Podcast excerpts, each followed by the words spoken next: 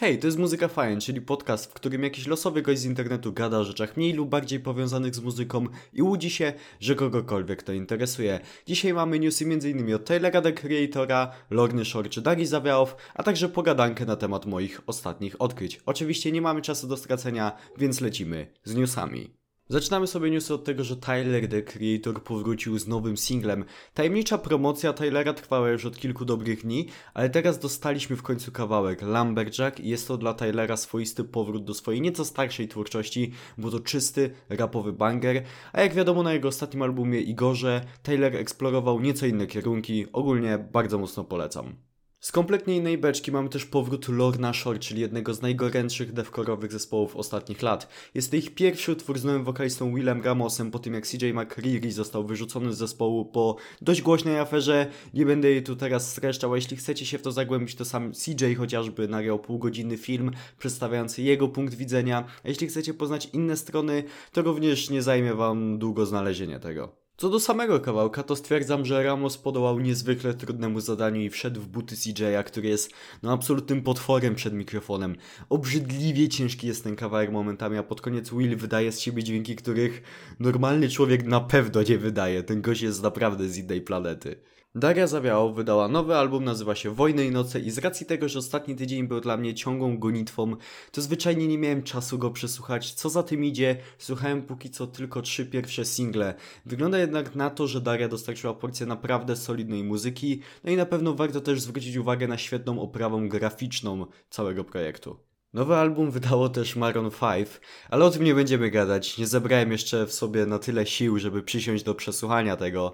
Najprawdopodobniej będzie to album jeszcze gorszy od poprzedniego, co tylko przedłuża serię Maroon 5, w której każdy kolejny album jest gorszy od poprzedniego. No i teraz to my już jesteśmy nawet nie przy ziemi, drodzy Państwo. My już kopiemy rów mariański.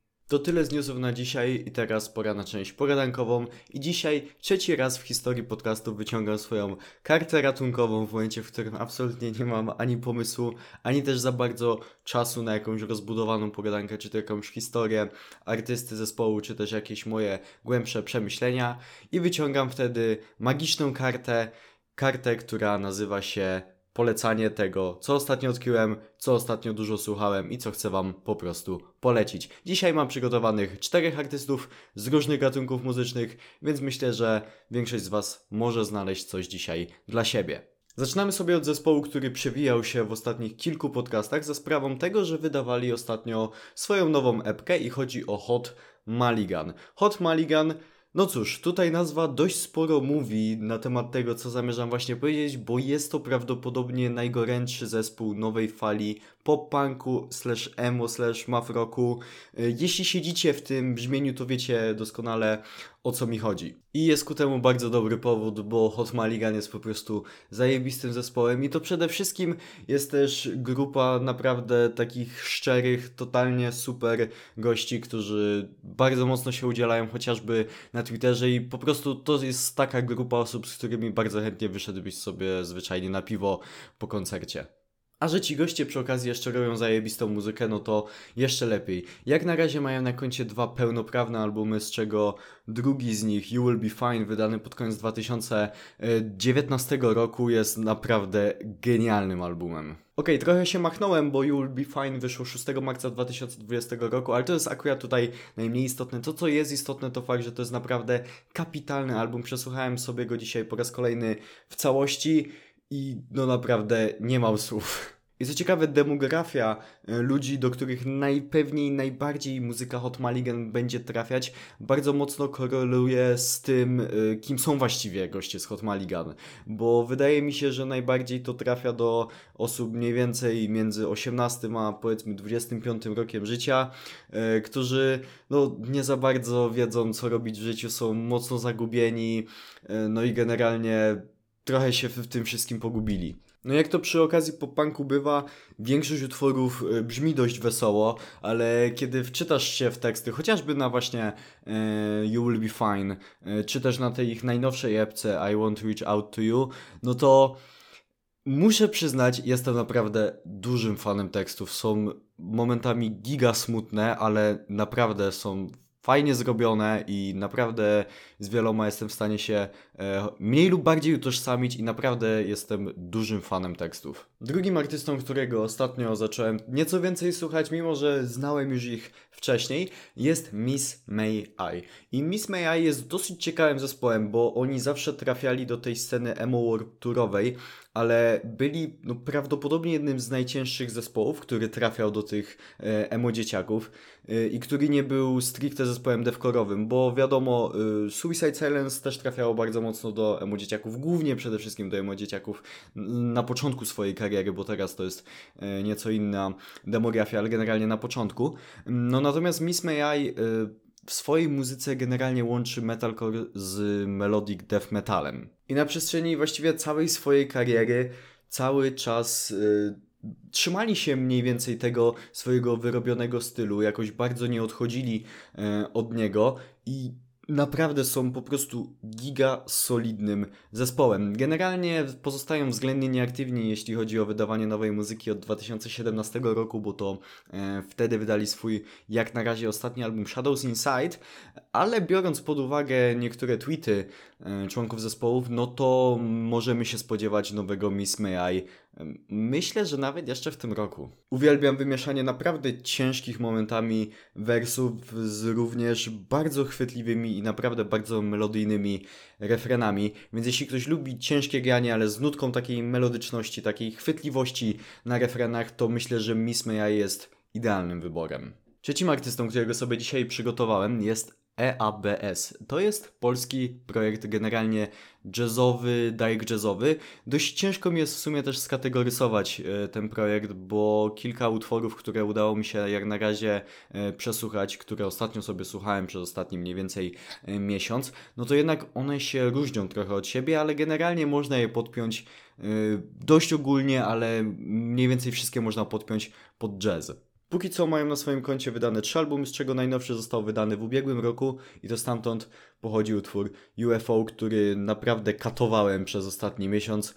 E, bas tam chodzi tak kapitalnie, trąbka chodzi tam tak kapitalnie i ten kawałek ma tak genialny e, vibe, że naprawdę polecam sobie zacząć od niego. Drugim utworem, od którego polecam zacząć przygodę e, z ABS jest God is Love. On jest z kolei z poprzedniej płyty, o ile dobrze pamiętam, nawet nie chyba z poprzedniej, tylko z pierwszej płyty i on jest już taki e, dużo spokojniejszy, jest tam więcej śpiewania, no właściwie w UFO chyba nawet nie ma w ogóle, no jest tylko generalnie mówiony tekst, e, więc nie ma takiego stricte śpiewania, więc w Gadyzlow jest, jest dużo spokojniejszy, jest więcej takiego typowo jazzowego grania w nieco bardziej klasycznym tego słowa znaczeniu i od tych dwóch kawałków jak najbardziej polecam sobie zacząć przygodę z tym projektem. Ostatnim artystą, którego sobie przygotowałem jest Title Fight. I Title Fight to generalnie zespół, który trafia w dużej mierze do dość podobnej demografii jak Hot Maligan, o którym mówiłem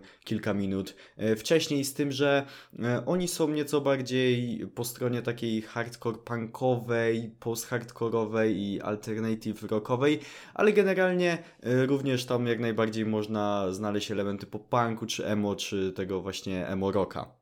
I Title Fight jest naprawdę zespołem wyjątkowym ze względu po pierwsze na swoją muzykę, która jest kapitalna, e, a po drugie ze względu na całą otoczkę i fanbazę wokół nich. Mm, świetny materiał na ten temat zrobił Nate the Mate. E, to jest naprawdę kapitalny kanał e, na YouTubie. Zrobił właśnie materiał na temat tego, co czyni Title Fight tak specjalnym zespołem, więc jeśli jesteście zainteresowani tematem, to odsyłam Was do niego. Ich magnum opus jest najpewniej ich drugi pełnoprawny album, czyli Floral Green z 2012 roku, chociaż moim zdaniem Hyperview z 2015 roku jest mocno niedocenione.